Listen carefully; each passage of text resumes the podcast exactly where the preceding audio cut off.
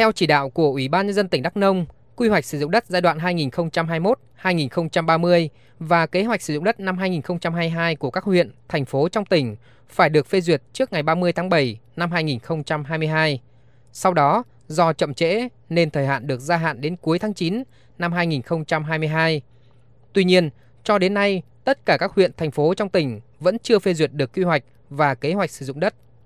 Ông Lê Trọng Yên, Phó Chủ tịch Ủy ban Nhân dân tỉnh Đắk Nông cho biết, từ năm 2020, tỉnh đã chỉ đạo các huyện triển khai quy hoạch sử dụng đất cho giai đoạn 2021-2030 theo quy định của pháp luật. Do quy hoạch giai đoạn trước đó có nhiều bất cập, đã được thanh tra, kiểm tra, kiểm toán chỉ ra, nên quy hoạch giai đoạn mới cần phải được rút kinh nghiệm, sửa đổi, bổ sung để đảm bảo chất lượng và chặt chẽ. Sau khi chính phủ có quyết định 326 ngày 9 tháng 3 năm 2022 phân bổ chỉ tiêu quy hoạch sử dụng đất và kế hoạch sử dụng đất quốc gia, tỉnh Đắk Nông phải cập nhật, điều chỉnh và thẩm định lại hồ sơ của các huyện.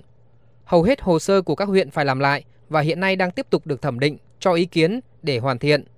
Ông Lê Trọng Yên cho rằng để đảm bảo chất lượng, tránh tình trạng quy hoạch treo, hợp thức hóa sai phạm, việc phê duyệt quy hoạch và kế hoạch sử dụng đất của tỉnh sẽ còn tốn thêm thời gian và chưa chốt được thời hạn hoàn thành. Các quy hoạch ngành phải được tổng hợp vào quy hoạch sử dụng đất, tức là nó sẽ không có cái việc vênh nhau ờ, như khuyết điểm của giai đoạn 2011-20 gây ra cái sự mà quy hoạch nó không đồng nhất. Sau 5 năm thì mới điều chỉnh của giai đoạn 10 năm. Nên vì vậy mà cái việc ờ, quy hoạch sử dụng đất cấp huyện ờ,